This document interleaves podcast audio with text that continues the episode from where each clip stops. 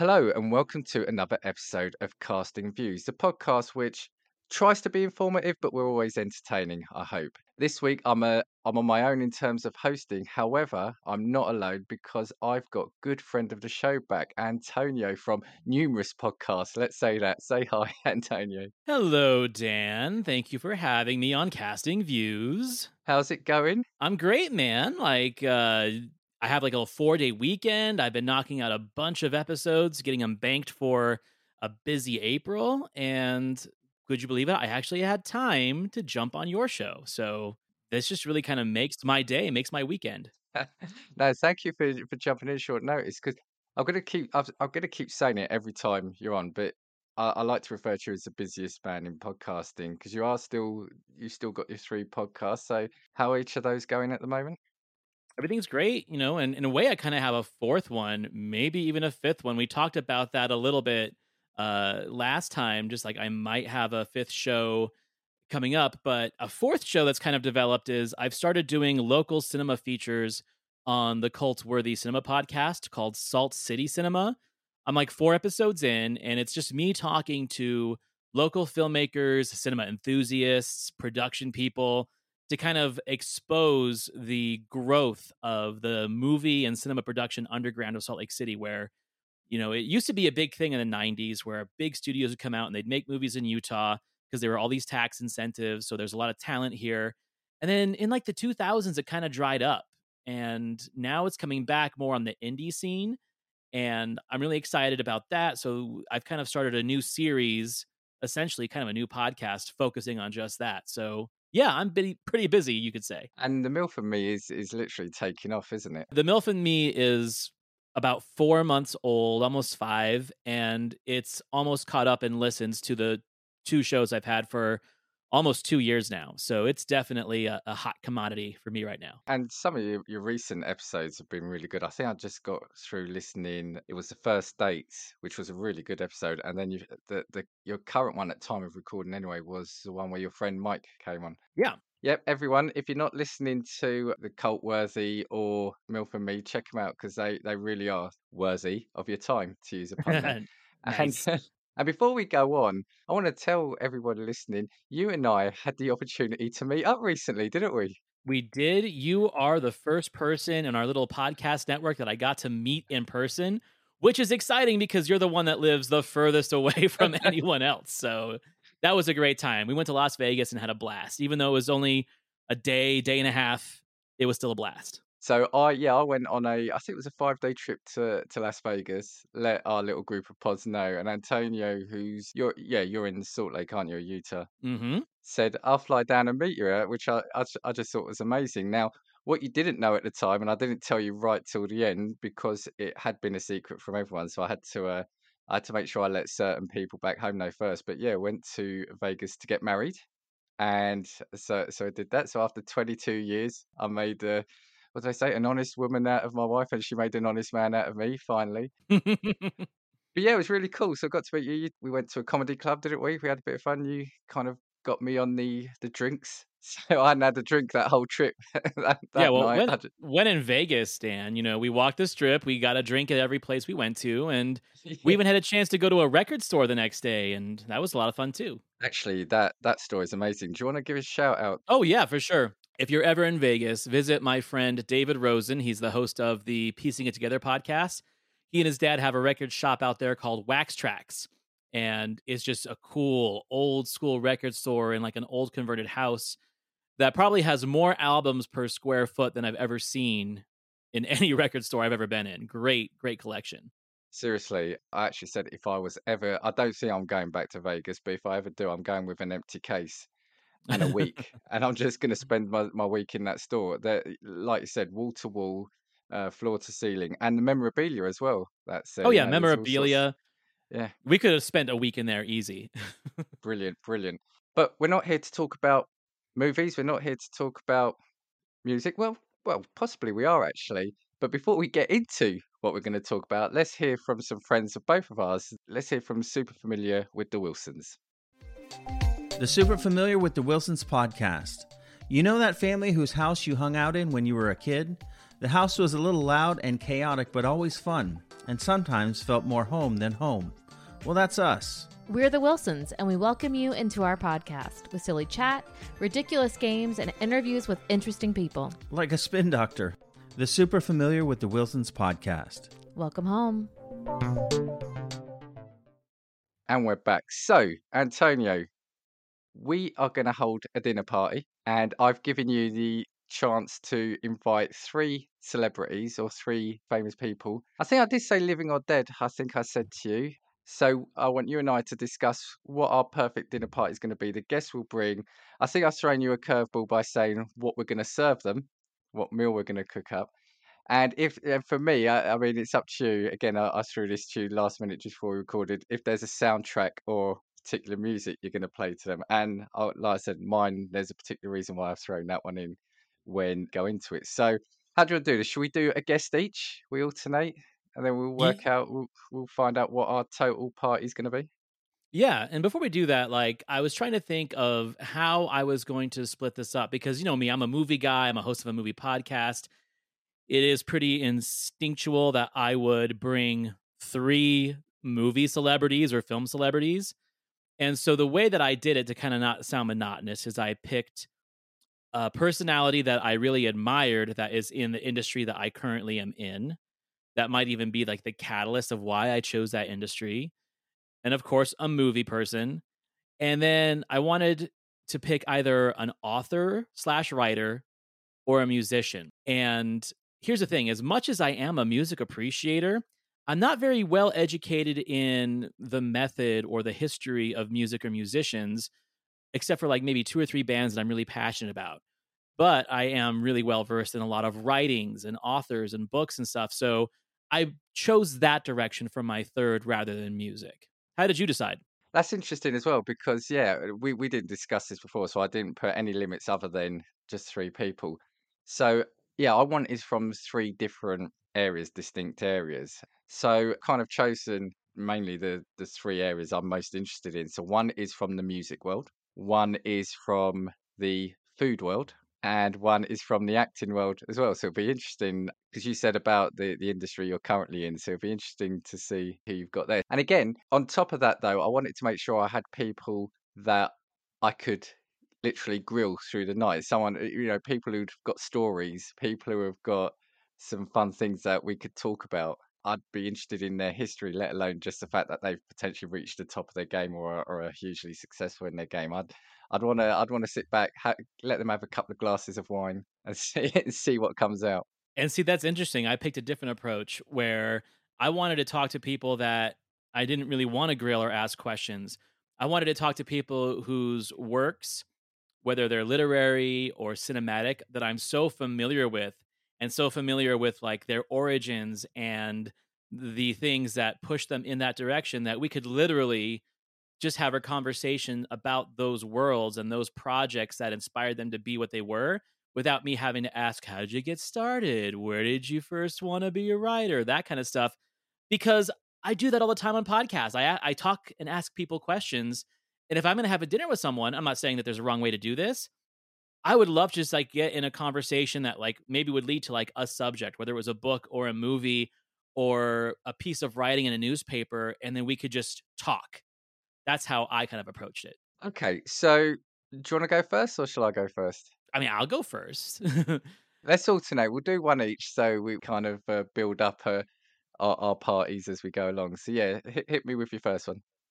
I mean, I also didn't have any backups other than these three. So if we do have crossover, maybe we can just both talk about it and be a three person dinner. Um, It'd be interesting if we did. It'd be interesting if we did. So for mine, you know, I am a culinarian by trade. I originally went to production school and began like my my college career in media, digital video production and communication with the intent of going to film school but I just couldn't wrap my head around the fact that they would try to teach you to not be creative. You know, they wanted to teach you the process first and you'd apply your creativity later. So instead, I explored my second passion as a career, which was the culinary world. I am a chef by trade. right now I'm a culinary director for a high end supermarket that I enjoy that job very much. I was in the restaurant industry for almost 20 years. So I've already paid my dues behind the kitchen and on the line and, you know, holding the clipboard and freezing walk in freezers and coolers. And what got me there was in 1999 reading a book from this chef that had just barely come out in the big scene. He had written a few articles for like the New Yorker and for the New York Times, eventually wrote a book that was kind of like an expose of the culinary underbelly, became a huge overnight success at age 45 when most people are trying to figure out how to wind their careers down. He was taking off with his. And of course, I'm talking about Anthony Bourdain. The guy, if I could say that there is anyone that I would consider a hero to me, it's this guy because it was exactly the kind of hero that I wanted. I've always been a little rebellious. I've always been really kind of punk rock and not really following the traditional standards and rules of like what you're supposed to do with your career and what you're supposed to do in college. I'm just too much of a creative person, hence that's why I'm podcasting a lot. But, you know, in my teenage years, in my childhood too, I was an actor. My mom had me auditioning for commercials and doing plays and taking acting and dancing and singing lessons all time. I did not have much of a, a childhood per se because I was doing all these things.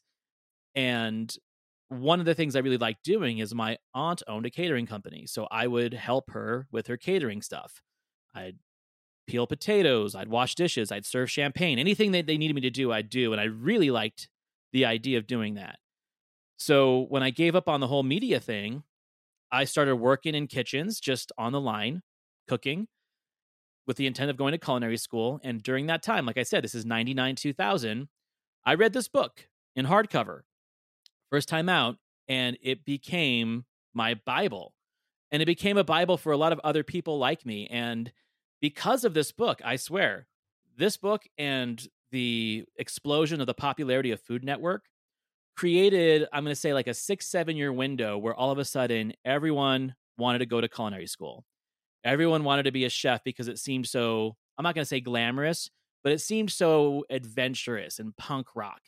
And a lot of that, I have to say, has to do with this book, Kitchen Confidential, that Anthony Bourdain wrote. I mean, this guy was a, a, a hippie and a dropout and a drug addict and a heroin peddler at one point. All this time working in the fanciest, nicest kitchens in New York City, getting fired from them, then working like at a hash house, and then going back to the high end of New York City, like this constant roller coaster. And so in this biography that he wrote, this expose, it just kind of tracked his chef journey. And I'm like, that is so punk rock. And he's a huge punk rock fan. Right. I've read all of his books. I've watched all of his shows.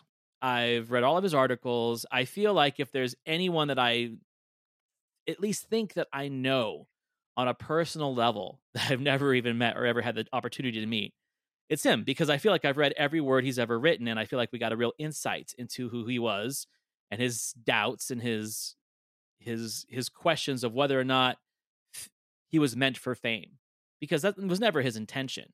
You know, all of a sudden he's writing, and now he is on TV, and now he is a pers- a personality, and I get that. I get that it could be exciting at first, but then living up to an expectation that sadly, towards the end of his life, which ended way too early, it became a little overwhelming. Like he said many times that he was not meant for that life, but it got to a point where he didn't know how to do anything else but that life. So if I had the opportunity to sit and have dinner with the guy, it wouldn't be to ask questions of, you know, how you got started or what your favorite moments were because he's already written about it. We already know all about it. It's all in his books. I would just want to talk about the things that aren't in the books. I want to really know about the struggles. Like I want to know where he bought the heroin. I want to know I want to know what bars were the best bars to listen to punk rock and and drink to until like 5 in the morning. Not that I want to go do those things or relive relive those experiences, but I really want to know what's not in the books and what's not in the articles. Because he probably wrote a lot about it and, you know, editors take stuff like that out because like, ah, no, people want to know yeah. about the restaurants and stuff. For me, I think Anthony Bourdain, he's one of the ones, I'm not obviously I'm not going to speak for everyone this side of the pond, but wasn't one that we heard of massively, or it wasn't. I don't think it was too prominent, and I, and I'm wondering if it's because, like you said, he, he kind of burst on the scene. Did you say mid '90s? So I think that was pre all the, the satellite channels and cable channels over here and and the internet. So it, it wasn't one of these chefs that I knew too much about up until kind of the latter the latter years, if you know, based on what kind of and following what ha- happened to him subsequently. And that was like kind of his whole point is he didn't want to be what he called the Food Network people. He didn't want to be a bobblehead Mm. with a cooking show, you know? Cuz he was a good chef, he was a good kitchen manager and kitchen leader, but he wasn't out there trying to create signature dishes for people to make at home. His whole thing Yeah. was like no, come out to the restaurant. Like, don't listen to these chuckleheads who are going to be showing you how to make budget versions of these fine meals that chefs like me spend their life and hours and hours and hours each week perfecting so you can come patron our business. He was actually really against that. You know, it's like, eat tuna sandwiches at home. Like, go out and have a good meal. Don't listen to these people who are trying to teach Yeah. you how to make fine dining. Like, he was really, really big on that message. And I really appreciate that because I feel the same way too. So I think if we were to sit down, you know, we, we were talking about what are our three course meals? Because I feel I know the guy so well from reading all of his books and watching his shows. I mean, yes, he had a very high, high, high appreciation for haute cuisine and fine dining. But his happiest moments on his show and in his books is when he was just eating casual fare in interesting places. So we'd start with just some really solid chicken wings, man, like some buffalo wings Nice, nice, yeah. get our fingers dirty, get our lips red from chili sauce, and just kind of get to know each other. Talk about, hey man, you know, you got into this world of of working in kitchens because you saw these like pirate ship cooks in a small New England coastal town get high, get laid, get just all sorts of debauchery in their lives and that looked fun to you because he came from a kind of stuffy upbringing and he wanted to be rebel a rebellious person. I kind of feel the same way like we could bond over that like yeah man it's like my mom wanted me to be an actor and she wanted to be a performer and really i kind of wanted to be behind the scenes and boss people around and that's why i really jumped into the culinary industry so i could be a chef and have people say yes chef no chef and not have to be Yeah, the yeah. center of attention Yeah, yeah, yeah. Uh, no, it's cool, and and I really like the idea of that starter. And just to go back to to our, us meeting up, and again, I'm just going to say that Antonio is just the nicest person in the world as well. oh You took me to a couple of places you like, so we went to that seafood place, didn't we? Where it is just like you said, there's no pretentiousness. It is just good food dumped onto the table. Dig in with your hands. You tear it apart with your hands. You have to wear a bib. Absolutely. yeah, you have to wear a bib, and it's amazing. And then you took to that tiki bar as well, which is a really Yeah. nice li- little place. And again, it it- it's just does what it says. It's a nice place to hang out and have drinks. And I think that, like I said, there are so many places that want to be the highest end, and and you know we've got Salt Bae, etc. But more than ever now, just a real good home comfort food and drink or a, a regular establishment where you can have a good time and they look after you is is more important than ever. I think. I agree, especially if you are in this case meeting people you've never met. You don't want to feel like there is a pressure from the staff or pressure from people that are onlooking you in, in a nice place where you have to like watch your manners. You know, what if you're in the middle of a story and you just yell the word fuck and everyone turns their heads? You know, you want to be in an environment where you feel comfortable to be yourself. And that's Yeah. kind of where I was going with this. Right. Well, I'm going to go to my first one and and my starter. Now, this this guy is probably the complete opposite to everything you've just said. So I'm going to start with the food world, but I've gone for Gordon Ramsay. I knew you were going to say Now, that. yeah. Now, hear me out. So I get it. I get it. He's like one of these modern ones, and he's obviously the TV the TV personality. I look at him and I think whether you like him or dislike him, he he absolutely has made a success for himself. Now, you know, he I don't believe he was born into like riches, and ironically, he was trying to be a footballer. He was Yeah, I knew that. course to be a good footballer, but then got inju- injuries, so then turned his mind to the culinary side of things. And I think it was already at the age of 19, he was already kind of working in kitchens and, and, and kind of rising up the ranks. And when he was 19 or 20, he ran a kitchen and a 60 seat dining room at a restaurant. And so he left there. Then 23, so again, young age, he moved to Paris to train in French cuisine for three years because I think he worked for Marco Pierre White in London. He he did a hundred percent go to go to France and do it. And then after that, he then wor- worked on a private yacht. And I think he went to places like Bermuda and Italy where he learned then the Italian cuisine. I mean, he's had 17 Michelin stars throughout his career. He's currently holds seven. That makes him the third in the top 10 chefs. And then, yeah, you, you've got the bit now which people may or may not like is his whole TV career. So he's got so many shows. And we, we spoke about a couple uh, when we met up, you know, because I've recently started watching the Next Level Chef. So the questioning, when, when I said questioning earlier, for me, it would be more about I want to know about those early years, like that year or two on the private yacht. Where you know, who did he see? What kind of happened on these trips? You know, who did he cook for? I just like the fact that at a young age, you know, again, 19, sort of 20, he's going around the world to, to kind of learn that skill. So I can't begrudge him the TV fame, if you know what I mean, because now he's kind of making the most of it. So, so yeah, I've gone for fellow Brit Gordon Ramsay as my first choice. Uh, I like it a lot too. And, you know, I defend Gordon Ramsay a lot because there are a lot of people that just know him from TV, not understanding that he had really like a 20 plus year career in some of the most high end workhorse kitchens in London and Paris. Like that's not an easy job. Anyone that has eaten at a very nice fine dining restaurant where you know it's like a two hour process and you have a bevy of courses and the bill is like a thousand dollars it looks so defined and so easy but behind the scenes it really is like an organized chaos a good chef a good kitchen manager will know that there needs to be a very precise level of organization and chaos. It's not all like that film, The Menu, that just came out, where everything is like a perfectly orchestrated ballet. There is blood, there is sweat, there are tears. Yeah. I mean, there's there's a video of Marco Pierre White making Gordon Ramsay cry when he was like, you know, 22 years old in the kitchen, and he's not ashamed of it. He's like, that's how you learn. You need people to kind of break your spirit and break your ego so you can build up one of your own. And those are the kind of stories that I would love to talk to him about for sure. Yeah, and absolutely, and and as you said, yeah, he is he is a top chef. So he's worked for Marco Pierre White, he's worked for Albert Roux. I think he's worked for um, Guy Savoy.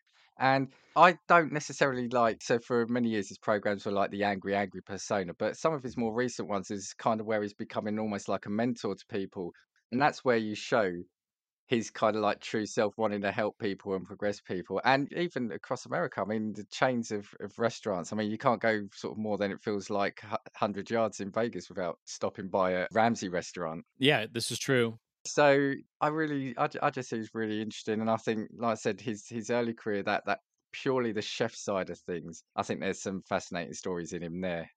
Now, would you want him to cook for you? Uh, would you want to be in his one of his places, or would you want him to take you to a place that he suggests so he doesn't have to worry about because this is where I would be. If I was him and you guys were eating at one of his restaurants and then something came to the table he didn't like it the conversation would stop and he'd go back and yell at the kitchen like that's the way I would no, see it. I I'd be providing the meal and he'd be told at the start he's in my house so there's no complaining. I like it. But I think I've chosen a nice menu and I think he'll he'll appreciate the main. But for for let's do yeah, one course per guest. So the starter, I'm going for a nice French onion soup. Ooh, I like that. Flavoursome, something to dip the bread in. I, I'm, I like dipping. So, so I think yeah, it's, it's all about the flavors for me. Yeah. With uh, Gruyere melted on top of the bread, or just the bread? We we do it two different ways out here. Uh, so I'd have the cheese yeah on top of the soup. So I'd I'd like the Yeah. crust on crust of cheese on the top. Yeah, so you're breaking into it. Yeah, just I, I'm all about the flavors. I like anything that's been marinated or stewed or steeped for like 24, 48 hours. I like, you know, I'm all about the the, the deep flavors. So I could be wrong. It could be another chef, but I'm pretty sure it's him where he said there are three basic dishes that anyone should be able to make.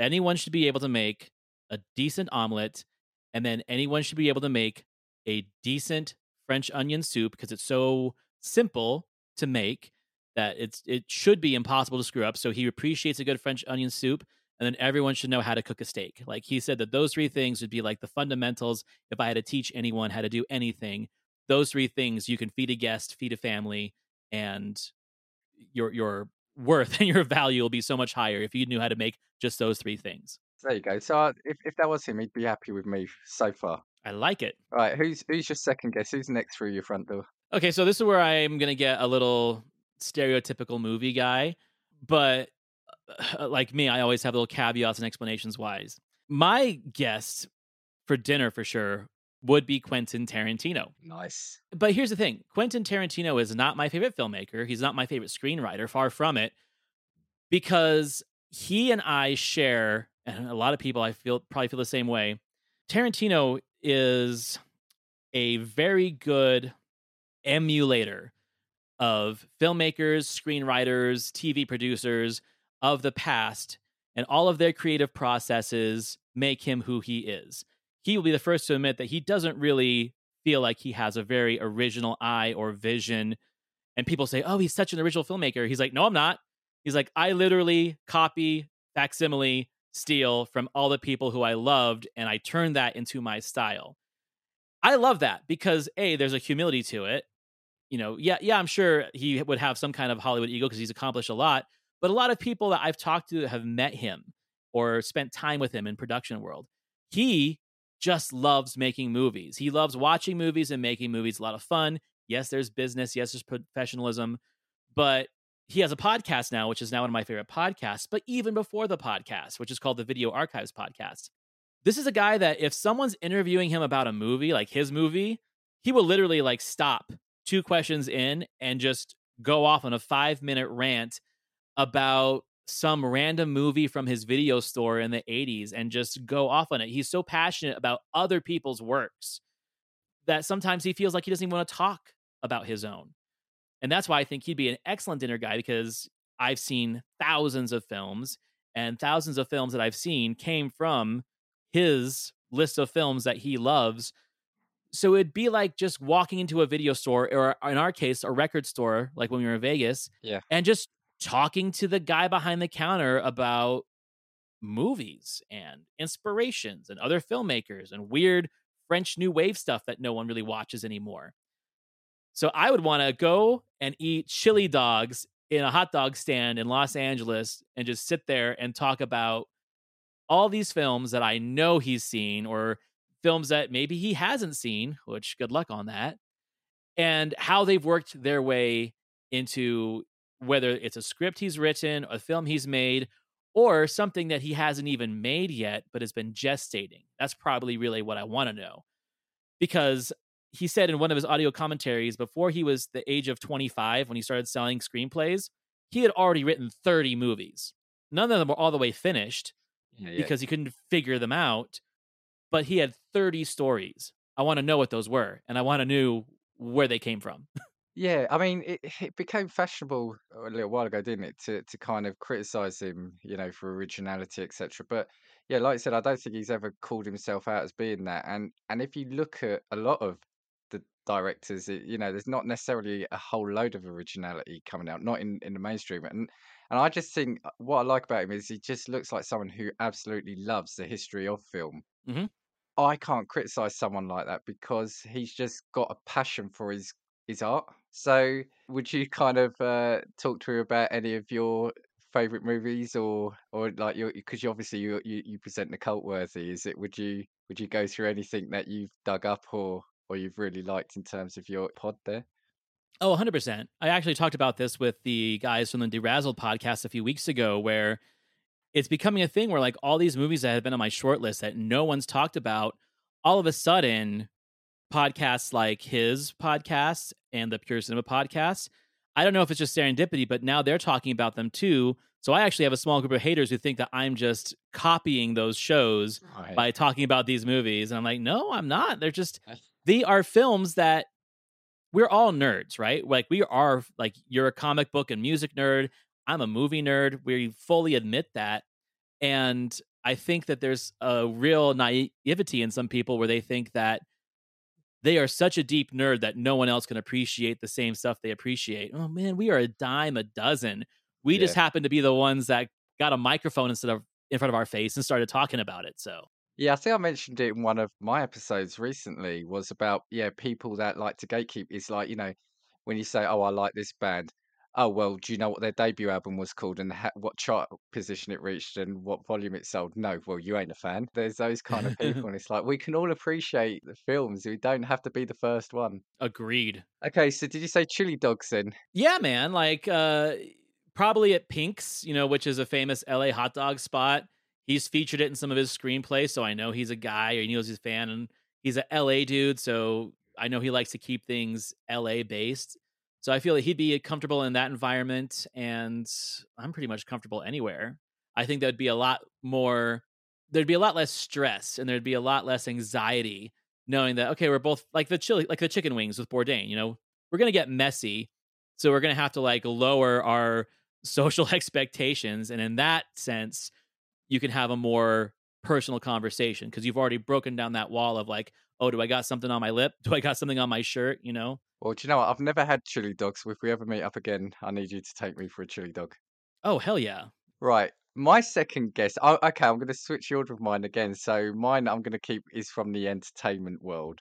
And this was when I was looking at the list of people I was having. This was a bit of a random one in in terms of comparing them to to the other two.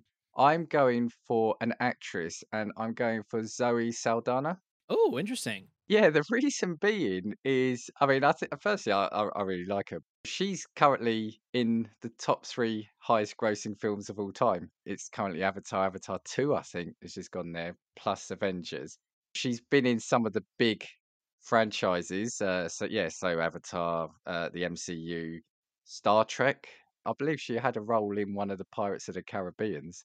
She is just one of these actresses who's had fortune and obviously the you know the work rate to put to be in these big grossing films. It would be great to speak to her about working with uh, Cameron and working with the MCU directors. I, I, I just think she'd be someone fascinating to kind of talk about these experiences, having been in all these films. Well, and also she started very, very young in other projects. Uh, the first time I saw her was in a film called Center Stage about ballerinas. I think in like the mid to late '90s, before she kind of started doing the, the action stuff and the comic book stuff. And there is something interesting to me about performers that, you know, she can absolutely lead a movie, but she seems to get more attention and better recognition when she's part of an ensemble. And to me, Yeah. I think I, I've talked about this on, on a podcast recently where I have more appreciation for like working actors and actors that can blend into the film and add to the film and not take the whole film for themselves. So, like when you go and see a Nicolas Cage movie, when you go see a Stallone movie, you're watching it because it is one of their movies sometimes when they try and take a smaller role or a side role, it doesn't work because they can't turn off Yeah. that attraction, that magnetism that they are known for and fit into an ensemble. Where I think actors and performers like Zoe Saldana do that amazingly. Like, okay, you need me to be a Na'vi warrior?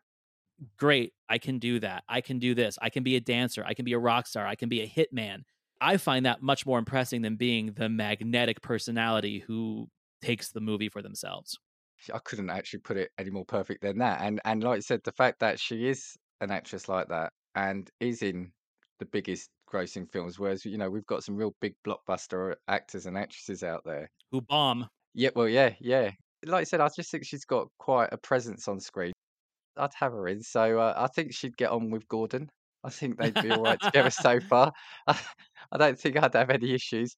And in terms of my my main dish, um, and this is where Gordon would be happy, is and I'm giving an option here because I think Zoe and my third guest are both vegetarian. So I'd be having a beef or salmon or mushroom Wellington with potatoes and vegetables, creamed potatoes and vegetables on the side. So beef Wellington isn't anything overly. I mean, a lot of places do it now, so it's it's just good standard fare. I think ultimately steak or fish or or veg with potatoes and more veg. So and a nice puff pastry surrounding it. yeah, yeah. So that would be my second guest. Who's your third person walking through your door? So this was actually like the hardest one for me because the first two were just kind of standing out there, and like I said, I struggled between uh, a literary personality and a musician personality. And then when I decided on the literary personality, okay, I'm like, okay, well, who do I talk to? Hemingway? Do I talk to? yeah. do I talk to Herbert Asbury, who wrote all these great like true crime novels and uh, essays back in the early 20s and 30s? Like I had so many people.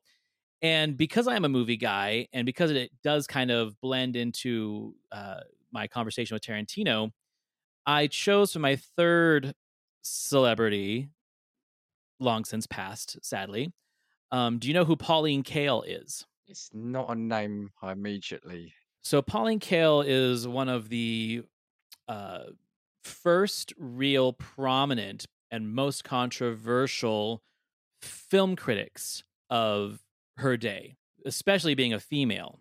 She was known for not really as much writing critiques and reviews of films as much as she was writing very opinionated essays about films. Like, so her career was from like the early 60s till the mid 90s. She passed away in 2001. And she approached it from a very different way than a lot of her contemporaries did, where a lot of her male contemporaries and literary trained contemporaries they and I've had this conversation before on the podcast too. Their bread and butter was to really make critique fun and biting to read. You know, people wanted to read their critiques for the zingers. They wanted to see them tear films apart and really talk shit about the actors and the directors and the music.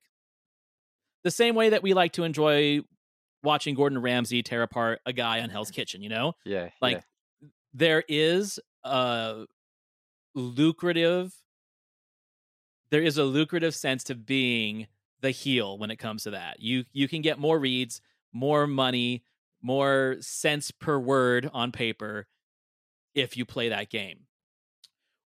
Pauline Kael did something a little bit different. She would write like these critical essays, not really telling you whether or not the movie was good or bad and go see it as much as it was what is the social commentary of this movie? What is the what is the message that the filmmaker is trying to put out there or the performers? Or were these even the right performers? Or if this was my film this is who i would cast in it. So she wrote for the new yorker for 30 40 years and she had written for the new york times and city lights all these different magazines and her contemporaries really just didn't like her because a she was kind of a rebel she didn't follow the formula she brought some like credibility and charm and and pizzazz to her writing that maybe she didn't sell as many magazines or newspapers or words as other people did but what she did do was gain a lot of respect from people in the industry that these 9 to 5 critics couldn't get because they were so adamant about just tearing apart and being overly critical and overly spicy when they were giving their critiques and reviews because these were the days before social media and Rotten Tomatoes. If you wanted to sell a movie, you had to have a great poster, you had to have a good trailer, and you had to get a good review in the newspaper. This is before any of the external factors that we have today that affect movies were. And what her writing did is her writing actually got people to care about a film that they hadn't even seen yet. So Tarantino loves her. A lot of filmmakers love her. Scorsese loves her. Even when they maybe were taken down in her critiques of their films, they were done almost as like, hey, this is what I would have done. I'm not a filmmaker, but this is where this film challenged me. And I feel I would have gotten a better experience out of it if you had maybe taken it this direction or used a different piece of music or different editing instead of like the Roger Ebert and Sis- uh, Gene Siskel, Roger Ebert thumbs up, thumbs down. You know, she she put a lot of thought into it. Her books are great. Her essays are great. So really, while we are having dessert, which in my case would be bananas Foster, and a nice cup of coffee with her. What's bananas Foster? Bananas Foster is a, a dish out here. I think it was originated at the Commander's Palace in New Orleans. It is uh, bananas, often served with crepes, cooked in like a rum butter sauce, and then set en flambe, sometimes with a scoop of ice cream. Very just nice. a really really nice kind of like traditional palate cleansing dish i'm a big fan of it and just I think of you. Sorry, I think you've won the. Des- I think you've won the dessert wars, but no spoiler yet. You've definitely won the dessert wars. So, do you think with her then, since the, you know the real popularity of like these reality shows, where it feels like yeah, you want to be or people want to be that voyeuristic fly on the wall when people are being torn apart. There's that kind of attraction to that where and that's what I was saying with Gordon Ramsay's I actually prefer more of his more modern shows where he's being more of a mentor and, and a nice guy because you kind of want to see that encouragement. Do you think though, because you said she she passed away quite a while ago, Uh, 2001. yes. Do you think that maybe if she'd have, if she'd been around now, sort of post like internet phase, she'd have got a lot more following, a lot more fame? Would she have been more pop, popular? Because it's kind of that just before, isn't it? I don't think she wanted that.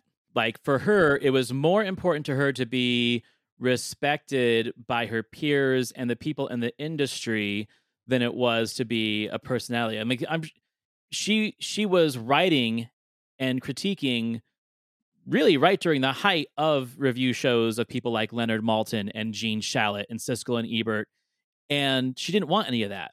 Like she was a she was a literary person. She wasn't looking for that according to everything I've read about her. She was uh, a bohemian in her youth. She didn't consider herself a literary or, or, a scholar as the people that were writing at the time and then getting these t- TV shows and becoming personalities. Like yeah. she she was enough of an outlier where she could gain the trust and respect of people in the industry and not feel like it was going to be exploited on a TV show.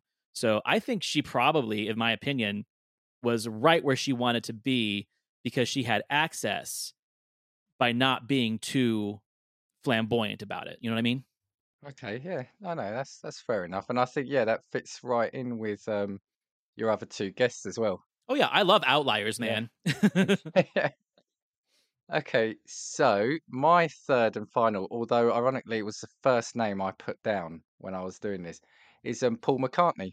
Fascinating, absolutely, I can see that. I mean, again, I, have said a number of times, my, I, I really do love my music, and yeah, I'm a huge Beatles fan.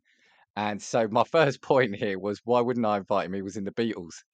so so that's number one. But you know, I've just got some stats here, and it's about the fact is he's released music over 70 years. His first uh, single or, or album was in the 50s, and he's released every decade. So over 70 years, he has done 26 studio albums, four compilation albums, nine live albums, 37 video albums, three EPs, 111 singles, seven classical albums, five electronic albums, 17 box sets, and 79 music videos. He's had 22 number one British albums. He's written or co co wrote 129 songs that cracked the Billboard Hot 100, which night one made the top 10. As of February this year, he sold a to- total of 90 million copies just from his solo albums. Because of all that, he's estimated to be the richest rock star of all time with a, a net worth of $1.3 billion. For me, and this is where I said right at the start, the whole thing about when I said about grilling someone is about this guy. I mean, 70 years in the music business, from the Beatles through to Wings, through to his solo career, everything he's seen, everything he's done, everyone he's met. I just think there's a whole treasure chest of, of stories that haven't even made the light of day from him some people may not like the Beatles, but I, again, I just think the the longevity of the guy. I mean, last year he headlined uh, Glastonbury last year, and by all accounts, it was you know it was it was a really good performance. I just couldn't imagine not wanting to be able to meet him. Uh, you know, there's there's very few people that I'd actually be afraid to meet because of the all encompassing like shock value of actually meeting them because they feel so otherworldly and uh, not even human at that point. And and Paul McCartney's one of them. Like I wouldn't even know where to begin. so yeah. and that's it. Just because of that whole back catalogue of, of albums I've, I've written, you know, and and you know the Beatles.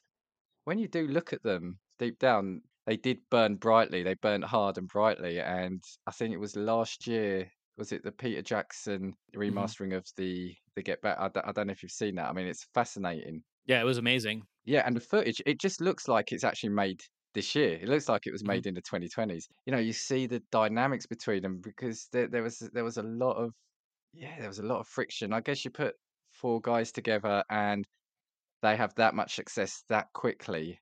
And also for me, the way the music transformed from the early catchy pop tunes through to the psychedelic and even sort of transcendental kind of music towards the end. I, I just think, yeah, it's um, I'd need to have him round for a week again. I think not just one meal. I'd have to invite him round and, and lodge. I think a lot of people forget or don't realize that his solo career has far encompassed the amount of time that the Beatles were together, even in their most creative uh, stages. You know, if you think that they they hit big in '64 here in the states, and then were done by 1970. I mean, that's yeah. barely six years, but the amount of uh, development and evolution in their music style in that sec- in that six years. You know, bands like Radiohead put out an album every like three or four, sometimes longer years, and the Beatles had a full musical evolution in the spans of two Radiohead albums. That still blows my mind. And then for him to completely reinvent himself and create this other five decade long career on his own with Wings and himself and all the other projects he's involved been involved in. Yeah, it's it's very intimidating to me to even know where to start having that conversation with a guy like that. Yeah, no, no, and, and again, you've you've hit it spot on. Yeah, the the solo work is is just, and and I really do like his, his solo work. I mean, Flaming Pie is is a great great album. Um, Egypt Station, and I think there's a song on it. Somebody described a song. I think it was on that album as the greatest Coldplay song that Coldplay didn't write. because and it is, if you listen to it, it's just great. And you could imagine them uh, them doing it. So again, I almost think even if you didn't like him or the Beatles, you have to like one of there there will be a song of his or an album of his you'll like because he's just done so much different, you know, different kind of music. So he'd be number one on my list, but he's the third guest. And ironically, what I would do is because he's there, I'd probably be playing the Rolling Stones on the stereo in the background. I like it. Yeah, my dessert, I've gone really classical, uh, and this is why I say you you win hands down. I've gone for the a, a fairly plain cheese board with biscuits, with grapes and apple on the side for you know to cleanse the palate. But yeah, sort of a, a nice camembert brie, Stilton, some cheddar, yeah, with selection of biscuits. Uh, that again because it's kind of what I like. So that's funny because here in the states, that's considered an appetizer for the most part. yeah, I know it is. It is odd when, when you look at it, but yeah, we kind of tend to have it at, at the end as a nice little um, you know, because often people don't want the big chocolate fudge cakes or chocolate brownies. I have a question. Would you bring up the whole topic of him being dead and being an impersonator? would you bring up that conspiracy theory, or would you let it rest? No, I'd love to ask him about it. Yeah, yeah, of course. Yeah, yeah. I've got. There was an episode we've done on internet conspiracies where there is this theory that they somebody bought back a, a Beatles that album tape. from a different, yeah, different dimension. So I'd ask him about that. But yeah, the whole the whole Paul McCartney died in like the the sixties or seventies again is a fascinating conspiracy if mm-hmm. you go down that rabbit hole. There's people that say they can prove it with like facial structure and all that stuff like that. Yeah. well, uh, in this oh this world, anything's possible, isn't it? Anything's right. possible. Okay, but I, I was going to say if if I didn't have though the, the, the dessert, if it was for me, I, I'd probably upgrade it or or swap it out with maybe a nice. Um, I do like um either a creme brulee or a panna cotta, but I'm, I'm going mm-hmm. for the um going for the cheese boards. So okay, so just to recap, we've got for you we've got Anthony Bourdain, Quentin mm-hmm. Tarantino. Mm-hmm. Was it Pauline Kael? Pauline Kael would be my third, yes. And you're having wings, chili dogs, and bananas foster. I mean, that's a winning menu, I think, there. and I've got Gordon Ramsay, Paul McCartney, Zoe Saldana with French onion soup, beef or salmon or mushroom Wellington, and cheese board and cheeses. The question is, could our guests mix? Could we have a, a combined party? I think the guests are so interesting that they'd all end up just talking to each other, and you and I'd be like, "Oh, well, I guess we're just going to listen because, you know, they're such interesting people." It, it would be a, an amazing conversation amongst themselves because I don't even think most of them have even met each other. So, yeah, I think it's fascinating because you've got Anthony Bourdain and, and Gordon Ramsay. You'd you'd think would they they attract the talk? You've got Pauline Kael and Quentin Tarantino and Zoe Saldana. Mm-hmm. And then you've got oh, Paul McCartney will probably be on the piano in the background playing the music.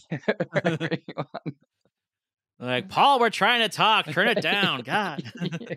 Before we wrap up, then, was there anything you want to say about any anything we've discussed today? No, this was a fascinating topic. It's honestly something I've never thought about before. Like I have listened to conversations, not not necessarily saying podcasts, where like, hey, if you could dine with any dead celebrity, or if you could hang out for a day with any celebrity, who would it be? And I've never really thought about it. I actually had to really think about this one. That's why it was an exciting subject to be a part of. That's why I'm really glad you came on for this one because I I knew you'd you'd come and you'd have people that you a lot of people just reel off three famous people or like you know a famous footballer or, or something but i knew you'd come with like well thought out things who who who who mean something to you in your craft so yeah no cheers for coming on for that have you got anything coming up you want to talk about or do you want to just shout out anything about your pods before we go well i mean i'll just throw out a few things uh, for the Cultworthy cinema podcast uh, we're coming up on April, and it'll be Animation April. So it'll be a month long of animated films, uh, some very happy and and whimsical, some very traumatic and dark. We'll be having guests on from our pod network and just some other great cinematic podcasters jumping in on those. And then the MILF and me, we are starting to have a lot more guests on. We are going to be having uh, guests on that are local strippers, local comedians, um, people that are uh, relationship coaches. So if you listen to that show, expect a lot more guests in the next couple months. We're starting to get that lined up. So it's a lot of fun. And if you want to get in touch with me here on Casting Views, you can get hold of me at castingviewspod at gmail.com or on Twitter, we're at Casting Views. And I like to always finish with I know there's a lot of podcasts from which you can choose. So thank you for listening to Casting Views. One, two, three, four. If I want your opinion, I will give it to you. Come on, take what we've got, cause you need it. Don't make us get a sports and go feed it. Come on,